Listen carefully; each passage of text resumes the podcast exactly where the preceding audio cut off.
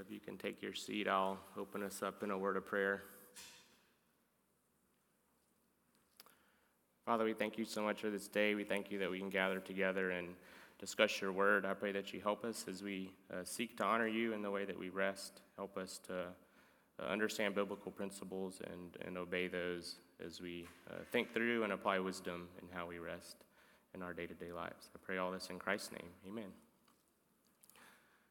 So, today, I hope, is our, our last uh, lesson on rest. And um, we've been going through what Scripture has to say for the past six lessons. And today, we're going to do um, like a full definition of rest, which will kind of be like an overview, but we're just going to fly through it because we've, we've heard it before. Um, and then talk about how, so based on all that, how should we rest today? And so that's our, that's our plan. Um, and so we'll just get into it. So, this is our definition of rest. And so, this is very similar to what I showed earlier, except all the, the subpoints are kind of filled out now. And instead of summarizing what a text says, I'm trying to pull out principles that we use that we can apply to our own lives. And so, as we go through that, that's kind of what these, these subpoints are. But our definition of rest is that it's a provision of God to refresh us from our weariness and God gives us rest in two main categories, and that's work and suffering. And so, first, I want you to note that rest is a provision of God. God's the one that provides it. So, we can start all the way at the end. So, who provides ultimate rest? It would be God in heaven for believers, right? And then we can kind of walk back from that. So, in our lives, uh, God's the one that provides rest. You see people cry out to Him throughout Scripture for rest. Um, you see him command his people to rest, and he's the one that grants it. The psalmist confirmed that God grants rest. Um, and I also want you to be thinking about this, especially as we go through today, that rest really in our lives is a reprieve from the curse. Um, it's kind of a foreshadowing of the final rest that we have in heaven. Um, God wants to refresh us from our weariness. Uh, God doesn't get tired and weary, but we do, and He knows that. Um, so, rest as a need is unique to us. God, God doesn't need it, it's unique to His creation. And specifically because of the fall, that's why we get so weary, um, both from work, because of the Genesis 3 curse, and then suffering in general, which is just due to sin. And it can be sin on, on our part, so consequences of our sin that we're suffering through. It can be someone else who sinned against us, and that's why we're suffering. Or it can just be because we live in a fallen world and because things are difficult, because we get sick, because we get hurt. Um, all of these different things that might not be our fault. It's not because of our own sin, but just because we live in a sinful world. So just think about the care, um, the love, compassion of God to to desire his people to rest, to get some type of reprieve from that curse in our life. It's a, it's a wonderful thing. So God gives rest, and we need rest. So as you go through this, I want you to kind of be thinking about that. So the first thing that God gives rest from is rest from work, and we'll just we'll outline that, and then we'll outline rest from suffering. And for this first section, I'm going to try to go really fast so that we have time um, at the back end to discuss how we apply this in our lives. But I think this is important. Um, so, the first thing, there's five points here about rest from work, five principles that we learn from Scripture about this category.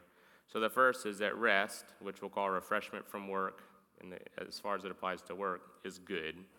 Right? We know that God rested one day after creating for six days. See that in Genesis 2. Um, we know that his rest provided refreshment for himself. We see that in Exodus 31 17. And even though he didn't need rest as far as getting weary, he still did it. It's still good. And we also know that he wants um, us to have rest. So in Exodus um, 23 12, he says, Six days you are to do work, but on the seventh day you shall cease from labor, so that your ox and your donkey may rest. And the son of your female slave, as well as your stranger, may refresh themselves that's what he wants us to do rest for refreshment. So, rest is good, and God wants his people to get refreshment from it. So, the second point here is that man gets weary from hard work and needs rest. So, of course, we see that in the curse. Adam and Eve sinned, God cursed them and the earth. The key curse, uh, as far as it applies to work, is the curse of the ground, that um, it's difficult now to get food from the ground. and by the sweat of your brow you'll work it, you'll get food, but it's very difficult. And we even see Lamech when he has his son Noah saying, I hope that Noah can help me in my work and give me some rest because this is so hard. So man needs rest, and God knows that. That brings us to the third principle that God knows man's need and so wants man to rest. And we saw that when we went through uh, the Gospels a week or two ago, that Jesus said the Sabbath was made for man and not man for the Sabbath. So the idea is that the Sabbath is for our good, it's for our blessing. We need it. We need that rest. And so that's why it was made. It wasn't the opposite way. So the Sabbath command Israel is meant to be a blessing because they needed it. It wasn't meant to be a burden, even though they kind of made it out to be that. And um, the Sabbath command, and so God saw rest as so important that He commanded the Israelites to do it, commanded His people to do it. And um, we see that in Exodus 28 through 11. God gave these specific commands to Israel to rest one day of the week, and also one year out of seven as well. And there are two reasons that Scripture gives for this rest. First, it's for refreshment, as we already talked about, uh, but also to know that God sanctifies them and remember his rescue. So if you remember, God told them that you're doing this so that you may know that I am the Lord who sanctifies you. That's in Exodus 31.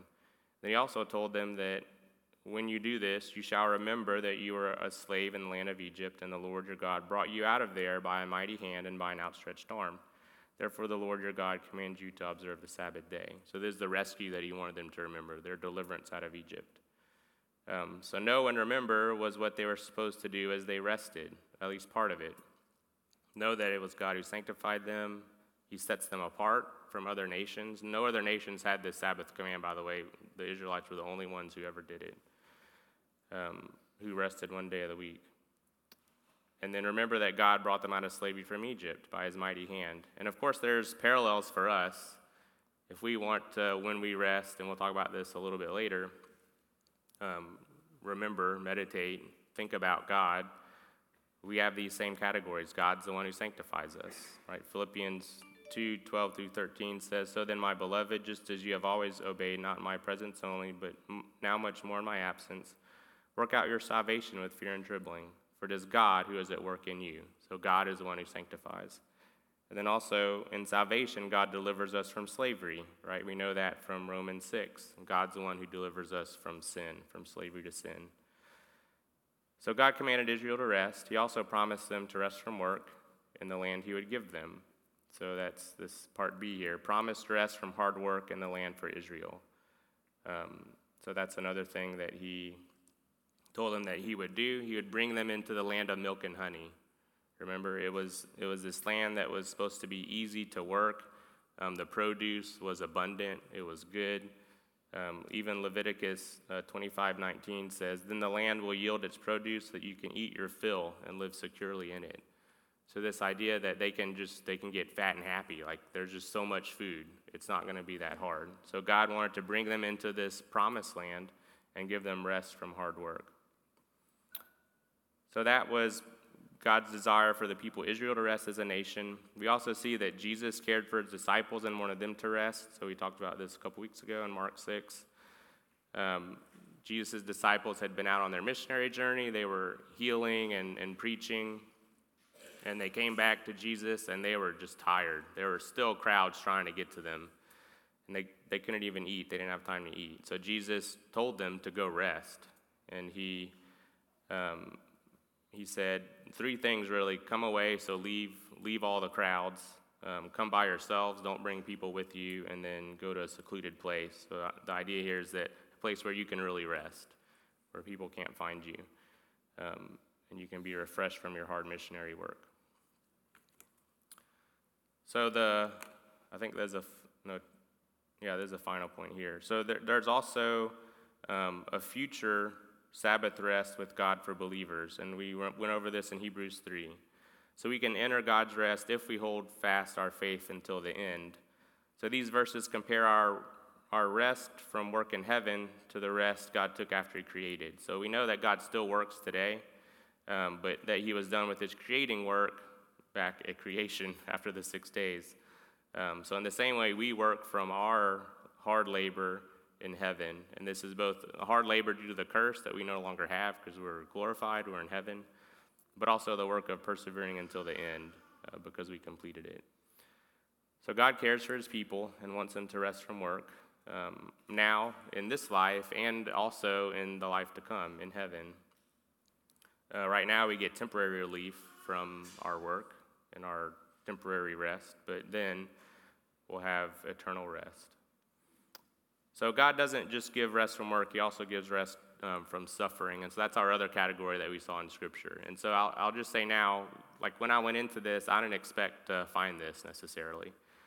I, I, really, my question was, how should we rest from work, right? How should we re- re- get refreshment from work? Not really um, how God gives us rest from suffering, but the, God's word talks about it, right? Is part of the rest that He gives us. So we're going to go through this, but then the application part really is going to be about rest from work, not rest from suffering. So just give you a heads up on that. Um, so, rest from suffering. So, God gives relief from suffering, and He gives that in three aspects physical, emotional, and spiritual. So, from physical suffering, He gives rest from enemies, war, turmoil, misfortune. We, we saw this through Scripture. Um, God offered rest from their enemies in the promised land, as we mentioned. Deuteronomy 12:10 uh, talks about how He's going to give them rest from all their enemies in the land. And they even had rest in the time of Solomon.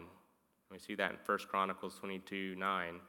He says, I'll give him rest from all his enemies on every side, for his name shall be Solomon, and I'll give him peace and quiet to Israel in his day. In fact, the rest that God gave Israel under Solomon was more than just rest from enemies, their adversaries, but also from misfortunes. This would include famine, drought, like all the, all the things that could happen to a nation that would make things really difficult. God kept that from them, He blessed them in that way. We also read about David crying out to God to give rest from his enemies. Um, he knew that God was the one who could grant that rest from suffering. And I want to put this before you that God even wants us to pray for this now. So in 1 Timothy 2 1, he talks about how we should pray um, about our authorities. So he says, uh, First of all, then, I urge that entreaties and prayers, petitions and thanksgivings be made on behalf of all men for kings and all who are in authority, so that we may lead a tranquil and quiet life in all godliness and dignity. This is good and acceptable in the sight of God our Savior, who desires all men to be saved and to come to the knowledge of the truth. So the idea is that we're, we're praying for our authorities to be saved, but we're also praying that they will treat us well, that we can live a quiet and tranquil life. Um, so there's this idea that our, our authorities can be our enemies. They can make life really difficult. But we should pray that that not happen, that we have grace in, in their eyes, and that we're able to lead the type of life that God wants us to. Um, so there's different ways that he gives rest from physical suffering. He can change your circumstance, so he can he can take that enemy out. He can bring that enemy away. He can whatever suffering he can take away. Um, but he doesn't have to do that, and we'll talk about that um, a little later, I think. Uh, but also he can help us rest with comfort. So even maybe he doesn't take the suffering away, whatever it is, but he brings people in our lives. Um, he brings his word that can comfort us, that can encourage us, that can help us through things. And of course, we saw that in life of Paul uh, last week. Um, so God gives rest from physical suffering, but also emotional suffering. So Psalm 55 describes type this type of emotional suffering and what you could feel. Um, so in Psalm 55, there were enemies and pressure from the wicked who brought trouble and uh, bear a grudge against David. Um, so they made him suffer. His heart was in anguish. He had terror of death. The fear he had fear and trembling. Horror overwhelmed him. So this is kind of a description of that emotional suffering that someone might go through when they're going through trials. Uh, Paul suffered again. He was uh, depressed. He was afflicted from every side, conflicts without, fears within. This idea that he was fearful in his heart. Um, and then, of course, God comforted him by bringing Titus, and, and also a word that, um, that the Corinthians had accepted his letter and repented of their sin. So both of those things comforted him. So we can also, God also provides rest from spiritual suffering. So, um, and really, you can think about this as rest for your soul.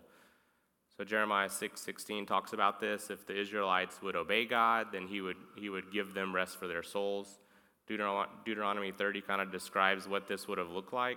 So he would have restored them from captivity, brought them back to the land, prospered them abundantly in the work of their land, work of their hand, which includes the offspring of your body, your cattle, and in the produce of your ground. He would circumcise their hearts as well.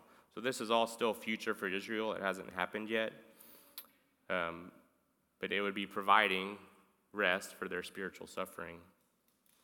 So, spiritual suffering is also available from trying to make yourself right with God through legalism, from dealing with your own sin, from guilt, from the fear of judgment that you have from understanding your sin in light of uh, God's holiness. And so, Matthew 11 28 talks about that through 30. Come to me, all, you, all who are weary and heavy laden, and I will give you rest. Take my yoke upon you and learn from me, for I am gentle and humble in heart. You will find rest for your souls. For my yoke is easy and my burden is light. So again, he's offering rest for those who are weary and heavy laden. Ultimately, Jesus is the one who gives rest from spiritual suffering. Remember in Luke 6 5, he said, He is the Lord of the Sabbath. He is the Lord of rest. He is the one that can provide the rest that we need. But we also know that God has a purpose in suffering. We saw this through Job. Even though Job didn't know why he was suffering, God had a purpose. And that purpose was to teach Satan something, right? About how God perseveres his saints. Um, and then in James 1 2 through 4, you're all familiar with this verse. Consider it, consider it all joy, my brethren, when you encounter various trials, knowing that the testing of your faith produces endurance. And let endurance have its perfect result, so that you may be perfect and complete, lacking in nothing. So God intends our suffering to make us more godly. And so we need to remember that that it has a purpose, even though it's really difficult. Also, there's a future complete rest from suffering for the people of God. So, death is peace for the believer. We will be with God. Revelation 21 talks about how there'll be no more tears, death, mourning, crying, or pain in heaven. So, God's going to take this suffering away from his people. Um, but we also know that there's no rest from suffering for the unbeliever. So, the, the rest that's talked about is not available for the unbeliever eternally. They will instead be cut off from God. That's what Psalm 37 9 says. And then in 2 Thessalonians 1, um, this passage talks about how it'll, it'll be a comfort for believers when Jesus comes and judges those who afflict them. But for those he comes to judge, it's not going to be so great. It says, The Lord Jesus will be revealed from heaven and with his mighty angels in flaming fire dealing out retribution to those who do not know God and to those who do not obey the gospel of our Lord Jesus. These will pay the penalty of eternal destruction away from the presence of the Lord and from the glory of his power. There is no rest for the unbeliever. So that's a quick slide, uh, a quick summary of, um, of rest from work and rest from suffering in the scriptures. And so I know that was super fast, but I wanted to get to our application stuff. So, are there any questions about that or anything before we move on? Okay. Okay, so now we get to the question that I've been wanting to know the answer to, and I know a lot of you do, have been too. So, how, how do we rest? Um, so, how do we apply this to our own lives? How much should we work? How much should we rest? What are the things that we need to think about? How do, how do we do it? What should we do when we rest? Um, so we're finally here. So, first, and we talked about this last week, there's no prescriptive day or amount of time for the church to rest. So we see this in Colossians 2:16. So we're not Israel, we're Gentiles, the church. A Sabbath day's rest is not prescriptive for us. So Colossians 2:16 says there's no one Therefore, no one is to act as your judge in regard to food or drink or in respect to a festival or a new moon or a Sabbath day, things which are a mere shadow of what is to come, but the substance belongs to Christ. So we shouldn't be swayed by people who try to convince us that we have to obey the Sabbath, that it's a, a command for us. Um, we, we can observe it if we want, we don't have to, um, because it's not our focus anymore. Our focus is on Christ. So, I'll just say there's disagreement about this. Um, some people say, and, and, people in our realm, like Reformed believers, say that we do need to obey the Sabbath, except they, we, we call them Sabbatarians. So they would say that the Sunday is a new Sabbath. And basically, we need to obey God's commands for the Sabbath on Sunday. Um, so, are there any questions about this at all? I'm not necessarily going to be able to answer them, but we can have a discussion about um, if you find this difficult or if you have any questions about it.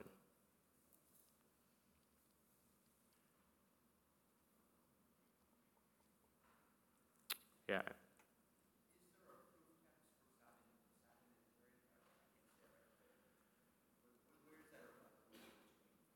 Yeah. So I think it it comes from a connection between um, Old Testament and New Testament, or or uh, Israel and the church, like a stronger connection than we might have, where you say things should just kind of continue as they are, first, and then second, because um, we see the the apostles and the the church celebrating their worship day being on the Lord's day on Sunday. They kind of just uh, take that Sabbath and just move it to Sunday. Um, that's the argument I've heard. Um, other, others might have heard a, a different or better argument. Um, I think that's kind of the gist of it. I mean, they, their heart's in the right place. They, they want to honor God. They want, you know, they, they would see that the Ten Commandments as um, binding for all people because it would express who God is. And, and we would agree with that. And in fact, all, all of the Ten Commandments, except for the fourth, the Sabbath command, are, are also given through the epistles to the church. So they're all there, um, except for this one. And in fact, we have Colossians 2. Um, so that's a good question. There was another. I thought I saw another hand. Okay. Um, all right, we'll move on. So instead of having this day where we're commanded to rest, instead we just have to apply wisdom. And this is my wife's favorite answer to questions when I say it's a wisdom thing. We just have to really think through and apply because it's hard, it's difficult. Um, we have a lot to think through. And so that's our case here. Um, since you don't have a prescribed day of the week or amount of time, we have to apply wisdom. So whether we're considering rest on the weekend, whether we're going to take a vacation and have like an extended time of rest, whether we're thinking about retirement, um, we need to think through all these things. All those are different types of rest. And so this also means that rest will look differently from believer to believer because we're, we're thinking through all these things, we're thinking through how they apply to our lives, and we might come to slightly different conclusions. We might have a different work schedule, we might make a different amount of money. It just all these things are going to be different. So Ephesians 5:15 says, "Therefore be careful how you walk, not as unwise but as wise, not as unwise men but as wise, making the most of your time because the days are evil. So then do not be foolish, but understand what the will of the Lord is." So in verse 16 it says, "Make the most of your time." And so whenever we come to talk about rest and its relationship to work, it comes down to how you spend your time, right? How, how, how much are you going to work? How much are you going to rest? And then verse 17 says, Well, how do we make the most of our time? Well, we need to understand what the will of God is. And so that's what we're going to do. We're going to work through what's the will of God for work, what's the will of God for rest, what's some principles we can apply. And as we've gone along through this series, we have we've talked about some of this and how it applies to us. Um, but now we'll kind of just put it all together and you'll have it all in one place. So, we don't have a prescribed day of the week to rest. Instead, we apply wisdom and so um, the, the main kind of steps to go through is your vocational work is first, then you think about your non vocational work, and then you rest. And so those are the three steps that we'll go through. So, first, we work, uh, bef- we work first before rest. So, this is in general how it goes. And so, how well, the question might be how much do we work? Can we work uh, four days a week, five days a week? Do we have to work six days a week like the Israelites did? Um, what if we can provide as much as we need and work for three days a week? Okay, so those are all things that we can think through. And um, really, as you'll see, it depends on how you spend that other time. How you spend that non vocational work time, I'd say, is the main answer to that question. You need to spend it well, wisely. So when we think about our work, need to think about these, these things. So first, we need to provide for ourselves and our family. 1 Timothy 5 8 says, But if anyone does not provide for his own, especially for those of his household, he has denied the faith and is worse than an unbeliever. So the idea here is that you need to provide for yourself and your family. It's something that um, the husbands are required to do. It's, it's their role. They need to provide for their family. Um, not only should you provide enough for their needs, but you should also give an, you should also make enough to provide for others' needs outside your family. So Ephesians 4:28 says, "He who steals must steal no longer, but rather he must labor, performing with his own hands what is good, so that he will have something to share with one who has need." Um, so have enough, make enough so that you can not only provide for your family, but also give to others who need it. And you should also work enough to give comfort to your family. And so I think you find this idea in two places. The first is Matthew 7 about talking about how God gives, gives really good gifts to his kids, um, to his children, to us. And um, to kind of prove this, Matthew says, don't um, earthly fathers give, give, give good gifts to their kids. And so, this idea that it's kind of above and beyond the need. Um, and you also see that in Ephesians 5 um, 28 about husbands and their wives. It says, Husbands ought to love their wives as their own bodies. He who loves his own wife loves himself. For no one hated his own flesh, but nourishes and cherishes it. So the idea is that we should do the same thing for our wives. The idea of cherish is to to comfort, to make comfortable, to keep warm. The idea is that you're making them comfortable. So there's extra idea here too that we should um, make enough to be able to make our family comfortable. Um, okay, any questions about those few things about how much we should work? Okay, there's a couple more points here. So, first, we should work to prepare for rest. And so you, you know, this is the, the planning part. So um, work so that you can go on vacation, work so that you can retire if that's a goal. Um, the idea is that you shouldn't, you shouldn't rest if you're not prepared. So we see this in Exodus uh, 16 22. This is when God provided manna. He asked them to get double the day before, right? So that they could have manna for the Sabbath day. And then also in the sabbatical year, God provided them enough food for three years, the year before the Sabbath. So they had food for that year, the Sabbath year, and the year after it because their, their um, land wouldn't produce as much because they hadn't been tending it. so this means that being lazy um, means that you won't have enough to provide for yourself. And in fact, being lazy kind of it, it shifts this order around.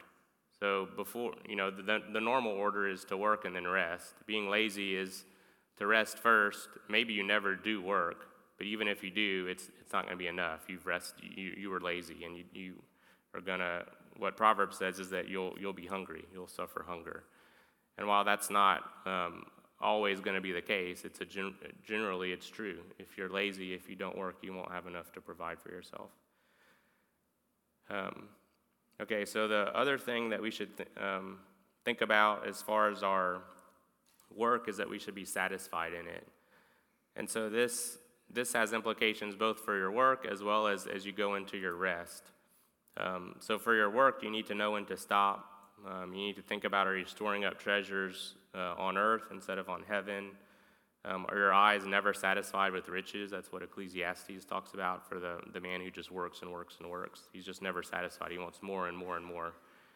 Um, and so he just continues to work. Um, so you need to know instead that both work and the provision that you get from that work is from God, and that we can enjoy the fruits of our work.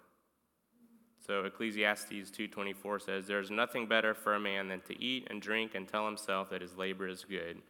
This also I have seen that it is from the hand of God. For who can eat and who can have enjoyment without him? For to a person who is good in his sight he has given wisdom and knowledge and joy." While to the sinner he has given the task of gathering and collecting, so that he may give to one who is good in God's sight. This too is vanity and striving after wind. So we should be satisfied in our work. so, can you think of any attitudes that you need to have to be able to do this, to be able to be satisfied in your work, and even the provision that we get from it? And, and the, the way this relates to work is that a lot of times, or rest, a lot of times when you rest, you'll be enjoying those provisions that you, you gained from your work. So, how can we foster um, being satisfied in that? In the, in the work and the provision and the rest that that provision provides. What should be our attitudes? Yeah.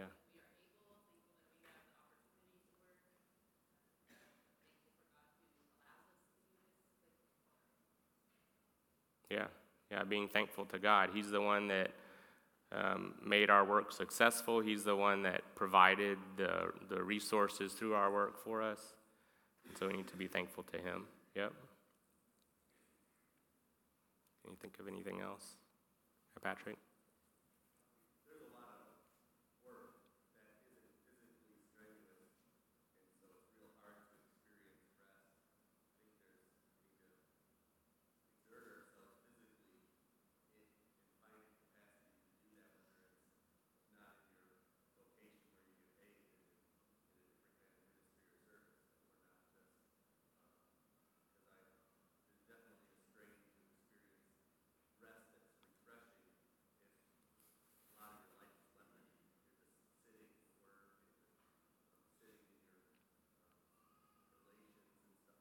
Yeah.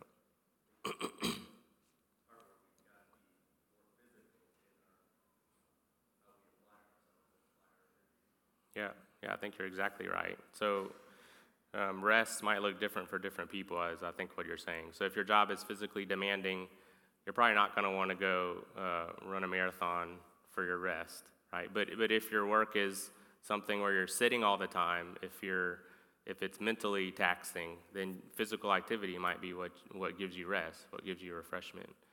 Um, something to maybe get your mind off of all the stuff that you've been thinking about uh, during the week about, about work, right? Yeah, I agree. Stephen?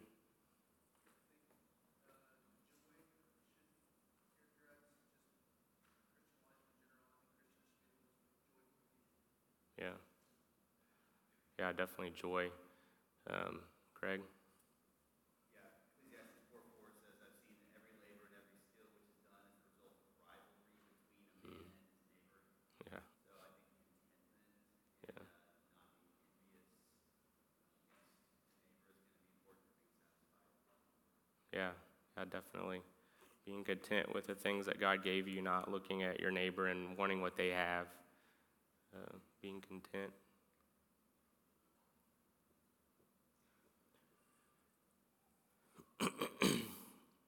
okay, so um, mm, yeah, so that's working before we rest. So after we do our hold on, I lost my place here. Um, after we we work our vocational work, um, we can't just go straight into rest because there's other things that we have to think about, and this is what what I call non-vocational work. But consider your work beyond your vocational work. So after you have, um, you know, worked, gotten your paycheck, what do you do after that? And so there's a lot here, and all this non vocational work is still work in the sense that it's effort, it's hard, um, it needs to get done. A lot of it's commanded. Um, and so there's might be a lot of people in this room that uh, through this whole study I've been sitting and thinking, well, I'm not I'm not doing vocational work. I'm, I'm a child and my parents are doing all of that and they provide for me. Or I'm a stay at home mom and I'm doing a lot of work, but my husband's the one that's out there working to pay the bills. And so all that would fall under here. So there's still requirements, there's still things that you need to do, still things you need to think about um, before you rest. And so the first thing that you need to do is consider your role, consider who you are, and then think through what Scripture tells you you need to do. Um, so, are, are, you a wife or a mom? Well, Titus 2 4 through 5 talks about um, what you should do. You should love your husbands, love your children, be sensible, pure, workers at home, kind, being subject to your own husbands, so that the word of God will not be dishonored. So, there's a long list of things that are work that you do. And you can go to the, the uh, women's study to find out more about that. Um, are you a husband or a father? Right? God's word tells you what to do. Husbands, love your wives, just as Christ also loved the church and gave himself up for her. The idea is that you're giving yourself up for your wife, you're sacrificing for your wife. That's work. Um, If you're a father, don't prov- prov- provoke your children to anger, but bring them up in the discipline and instruction of the Lord. This takes work. The discipline's work. Um, bringing them up in instruction is work. If you're a child, you need to obey your parents in the Lord, for this is right, Ephesians 6 1 says. Honor your father and mother. So, doing what you, your parents tell you to do is work, and it takes time, and you need to do this before you go play, um, which I think play is rest for kids. They need that, um, that physical activity. That's rest to them. So, are you a believer? If you're a believer, there's a whole lot of work that we need to do. Um, you need to work to know God. 2 Peter 3:18 says, "But grow in the grace and knowledge of our Lord and Savior Jesus Christ." So we need to work by reading Scripture. We need to work by coming to church and hearing His Word preached. We need to work by thinking about what we're hearing and how that applies to our lives. We need to work also in doing the one another's. So loving each other, encouraging one another, have compassion on one another, greet one another, do good to one another, offer hospitality, serve one another, and on and on and on. So, all these things take time, their work, their effort. They're things that we're commanded to do as believers. Galatians 6 9 says, Let us not lose heart in doing good, for in due time we'll reap if we do not grow weary. The idea is that we, we want to keep doing good. We don't want to stop. We don't want to cease doing that. We always want to be doing good.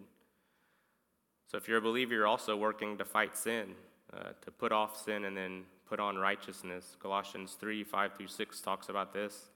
Therefore, consider the members of your earthly body as dead to immorality, impurity, passion, evil desire, and greed, which amounts to idolatry. For it is because of these things that the wrath of God will come upon the sons of disobedience. And in them you also once walked, when you were living in them. But now you also put them all aside anger, wrath, malice, slander, and abusive speech from your mouth. Do not lie to one another, since you laid aside the old self with its evil practices, and have put on the new self, who is being renewed to a true knowledge according to the image of the one who created him. A renewal in which there is no distinction between Greek and Jew, circumcised and uncircumcised, barbarian, Scythian, slave, and free man, but Christ is all in all. So the idea here is that we're going to be putting off sin and putting on righteousness. And this is really hard work. If you're a believer and you've, you've gone through this, you know this takes a lot of effort. Um, these are all things that we should be doing. So consider your role. After you're done with your vocational work, consider your role. What other work should you be doing because of your role? And do that.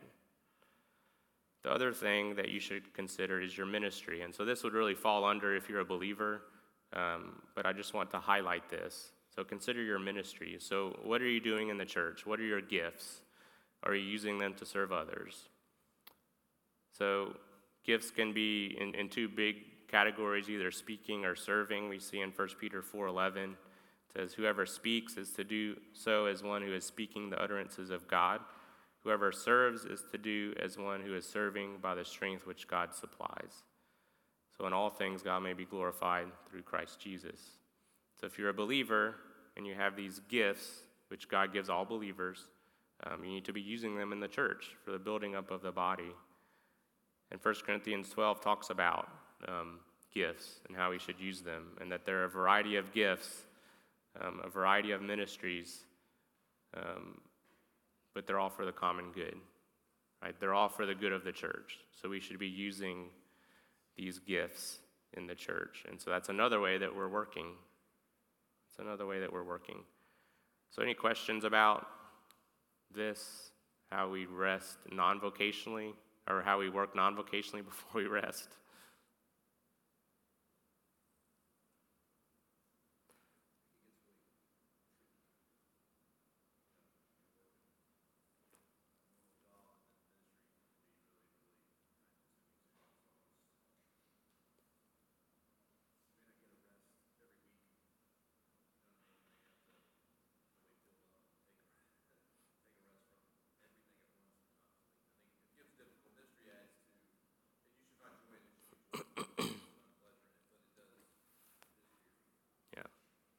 I think your question is when will I have time to rest if I'm considering all this? Is that your question?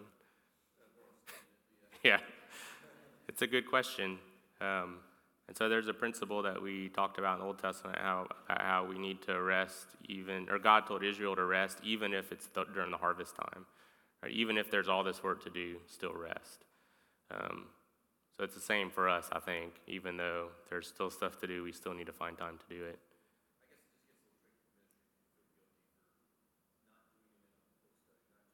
Yeah.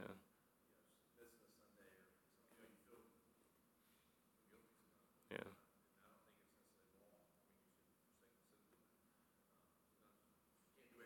Yeah. Yeah, and I don't think, I don't expect you to do everything.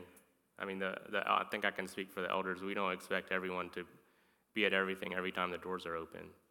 Um, and a lot of times we'll do different things because we know that some people can't do something at a certain time, and this other thing they can they can take advantage of. And so, um, but yeah, that's that's a good good comment. Some, was there another hand, Greg? I know it's wisdom, but any, thinking on, you know, you don't grow weary in doing good, Mm-hmm. uh, always abounding in the work of the Lord. Paul said we work night and day so as not to be a burden to any of you. How do you do that and then still implement rest? And that's not a question saying that you don't implement rest, I'm just, thinking, what, what would someone who is possessing that attitude, maybe what are some of the principles to do that beyond, if there's anything beyond what we already talked about? Yeah, um, we'll get into that a little bit, maybe. I'm going through my notes here. Um, so there's, you know, we saw how Paul got rest in different ways, right? So he got rest by hearing, um, by being with other believers who encouraged him. Um, also, rest by, he he took joy in the news that others were repenting and so there's there is that sense where you have that rest, but that is really a little bit more rest from suffering versus rest from work. Um, yeah, I mean, I would, you know, when Paul was in jail, he was probably resting, right? Um, there's there's going to be periods in our lives probably where we we don't get a whole lot of rest, and um, and periods where we do. And so I'd say it's a wisdom issue, and depending on what you know what your Sorry, sorry, Ryan. Depending on your circumstance, right, you'll, you want to kind of look at that. I, I do think that um, the idea that rest is for refreshment, it, built into that is that you're getting refreshing so that you can work again the next day, right? Because that's what they did. They rested one day and then they worked the next. So that is the idea. You're, you're, you're taking this rest and refreshment so that you can continue working. Um, and so I think if you think about it that way, there, there should be a priority. Um, so Paul didn't do that his whole life, right? There was a season for that. And so we should think about it the same way. If, if there's a season in our life where we have a big push, like we have to do work, we're not going to get much rest. Um, we need to make sure eventually we do take some rest, or else we're going to get burned out. We're not going to be able to work. I think that's the idea. Um,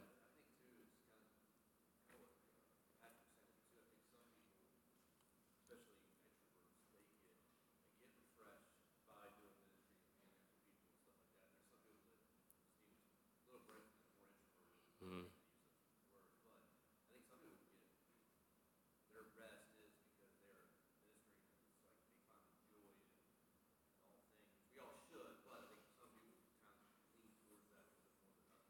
Yep. Yeah. Yeah, exactly. So, um, you know, maybe the, all the tent making that Paul was doing was a lot of physical activity, and that gave him a little bit of rest. I'm not sure.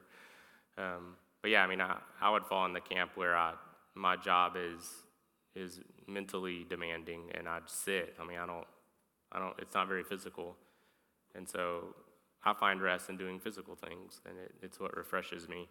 Um, but at the same time, I do think there's a place for, for just sitting, for just for being still, for taking some time um, to rest. And so we're going to talk about that uh, before the, the the class ends. okay, so after we do that, after we do our vocational work, after we consider all our roles and ministry and do that work, then we rest. Okay, and so um, even if there's still work to do. So this requires some trust that God is going to take care of us, that it's okay if we don't do that work if we put it off for a little bit. Um, and so here's some things that we should be doing when we rest. The, the first is that we should be getting refreshed because that's what rest is for. Rest is for refreshment. That's the main goal. We see that in Exodus 31 17. God um, did it, and we should do it as well. Um, Paul knew this. He hoped again for refreshment from the Roman believers when he went there. He said in Romans 15 13, so that I may come to you in joy by the will of God and find refreshing rest in your company. Um, so, again, this refreshment is to be ready to work again. It has, it has a purpose, it has an end goal to be rejuvenated, to have the energy to go back to work. Um, that's its value. So while we're resting, we should rest for enjoyment. Um, so I, I, mentioned Ecclesiastes. Um, it talks about in Ecclesiastes 4:8 there was a certain man without a dependent, having neither a son nor a brother. Yet there was no end to all his labor. Indeed, his eyes were not satisfied with riches, and he never asked, And for whom am I laboring and depriving myself of pleasure? This too is vanity and is a grievous task. so I just want to highlight the idea here that um, enjoyment of things, pleasure is okay. Um, a lot of times we, we shy away from that word, and I think there's good reason for that. Um, but we can, we can take pleasure appropriately in things. We can enjoy the gifts that God's given us. So 2 Timothy 3.1 uh, talks about this type of pleasures and a self-indulgent idolization of it. So for 2 Timothy 3.1 says, um, in the last days, difficult times will come, for men will be lovers of self, lovers of money, boastful, arrogant, revilers, disobedient to parents, ungrateful, unholy, unloving, irreconcilable, malicious gossips, without self control, brutal, haters of God, treacherous, reckless, conceited, lovers of pleasure rather than lovers of God. And so we shouldn't be like this. We shouldn't be lovers of pleasure, where that's, that's, all, that's our goal. That's what we're trying to do. That's what we're working for. We just want pleasure. We want rest. We want to enjoy all the things that God's given us and not do the other things that He's told us to do, like work. Um, that's not what we should do. That's not how we should think about pleasure. Instead, we should think about it the way 1 Timothy 6 17 through 19 talks about it. It says, Instruct those who are rich in this present world not to be conceited or to be fixed or to fix their hope on the uncertainties of riches, but on God, who richly supplies us all, who richly supplies us with all things to enjoy. Instruct them to do good, to be rich in good works, to be generous and ready to share, storing up for themselves the treasure of a good foundation for the future, so that they may take hold of what of that which is life indeed. Um, so it's so we should take pleasure. We should enjoy the things that God has gives that, that God's given us, but we should also do good. We should be rich in good works right? We should be generous and ready to share. All these one another things that we should be doing. Uh, so, the third thing that we should think about as we rest is to rest and meditate. Um, and so we saw this as being something that the Israelites did when they rested. God told them to know something when they did it and to remember something when they did it. And so when we rest, we should take that time to do the same thing. So um, when we're working, in our vocational work, depending, I understand sometimes your work allows you time to, to think about things. If you have maybe a menial task or something like that, you can, if you're, if you're driving a lot, maybe you can listen to sermons and think about things. So this isn't for, for all work, but a lot of work you can't, you can't focus on meditating on God because your mind is fully engaged in something else. Um, and a lot of times with the non vocational work as well. Like, you know, uh, a stay at home mom with young kids. I mean, she'll tell you how hard it is to, to think about God's word and have any time just to meditate, right? Because they're taking care of the kids.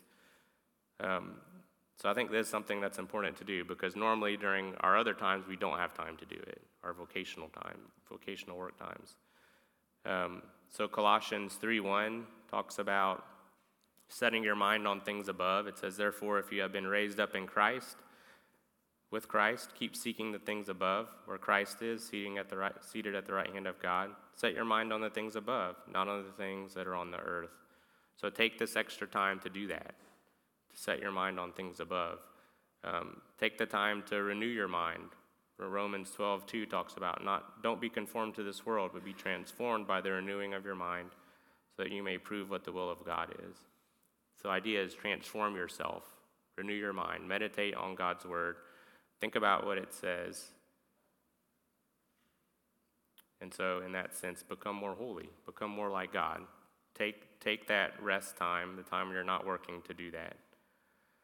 Um, you should also rest and be ready to do good.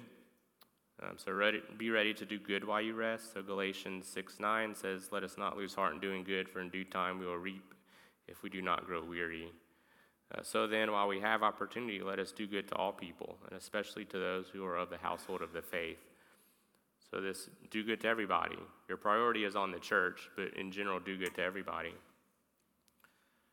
And this was also Jesus' response to the, to the Pharisees who kept telling him, you shouldn't be doing, you shouldn't be healing people on the Sabbath. Remember what he said? So then it is lawful to do good on the Sabbath. So it's always good to do good. It's always right to do good. Um, so we should be ready to, to, do good as well when we rest. We shouldn't, um, we shouldn't be selfish in a sense with our rest time. We should also rest with the right attitude. So don't be selfish with your rest. Don't act like the Pharisees. Remember, Jesus said, um, If you had known what this means, I desire compassion, not sacrifice, you would not have condemned the innocent.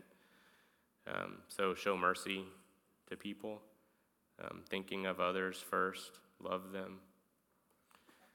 And then the final thing that we should be thinking about is that in our rest, we should have a hope of the future rest. And so if you think about rest wholly as this um, God's providing this foreshadowing almost of what heaven will be like. It's a reprieve from the impact of the curse on our life, is this rest that He wants His people to have. And it's a foreshadowing of that eternal rest that we talked about in Hebrews 4. Um, Hebrews 4 9 says, So there remains a Sabbath rest for the people of God. For the one who has entered his rest has himself also rested from his works, as God did from his. Therefore, let us be diligent to enter that rest so that no one will fall through, through following this same example of disobedience. So we should be diligent to enter that rest, this final rest. Of course, we do that by holding fast our faith in Christ until the end. Um, but have joy. Think about that when we rest. Think about the, the final rest that we will have. Um, the rest where we, we will be done for good with the hard labor that, is, uh, that the curse caused um, that we will be with God. Think about those things as you rest. Okay, so that's the things that we should think about, our attitudes that we should have as we rest.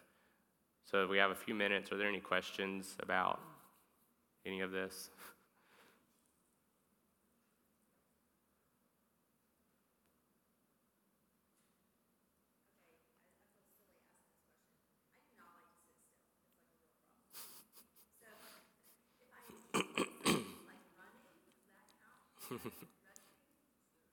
yeah. Yeah, so what, like what Patrick was saying about um, depending on what your work looks like, and depending on, I mean, there's probably um, thinking about what you enjoy, and then um, how you how you feel refreshed, right? If if whatever you're doing to rest does that and gets you ready for your work later, that's the goal, right? That's what rest. Rest is refreshment to keep working. Think about that way. Rest is refreshment to keep working. Um, so if in your rest it's refreshing you to keep working, then I think I think it's good. But you should sit still and like read the Bible and pray and stuff like that.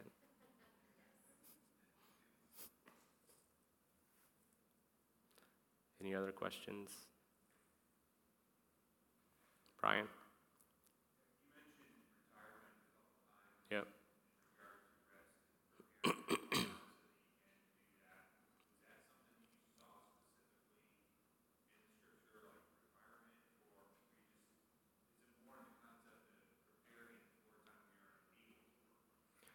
So I don't see that in Scripture.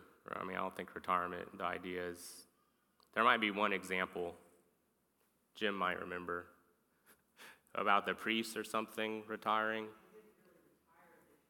they taught the other, the younger priests, right? Yeah. Yeah. So I, I think that's the only maybe example you could point to. But no, the, the reason that I put this here is because it, it's, it's part of our culture, right? It, it's not necessarily a sin. I don't think it's a sin to retire, but it could be. So you need to think through all these things before you retire.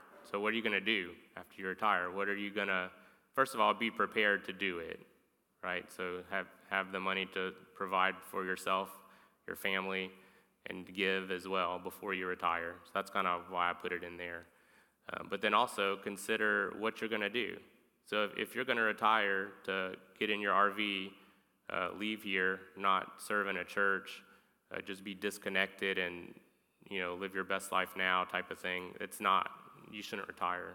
Like that's selfish. It's not what God tells you to do. If you're retiring to to use all that extra time to serve God and serve His people and to, to do good, then retire, right?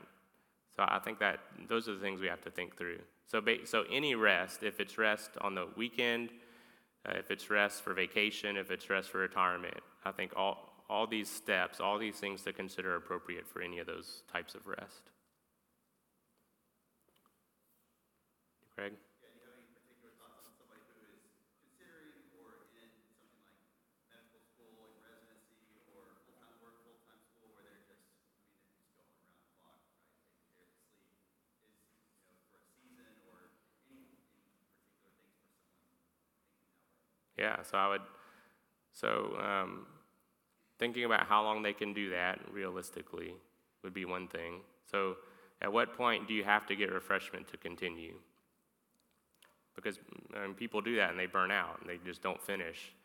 Um, I'd also say that it's okay to get a B on a test. It's okay to get, it's okay to not finish your homework. Like, so for example, um, a couple days ago, Evangeline was doing her math homework.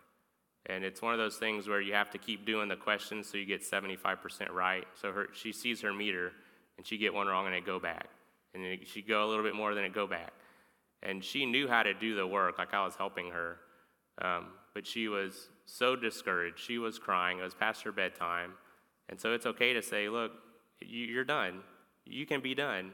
You know, you logically know how to do this, and um, it's, it's enough, right? And so I think we need to know how to say that. Like we can be perfectionists, and we shouldn't be in our work. We need to be able to say um, when enough is enough. And so even even at times where you know it seems like every hour of the day is taken up, you can still take an hour here and there and and rest. Um, and so I think we can do that even in the really busy times. Um, it's like, yeah.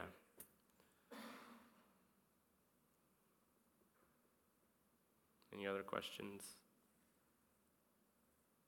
We have zero minutes. I made it. Bridget bet that I couldn't finish through finish my notes. okay, so I'll, I'll, pray for us and we can be dismissed.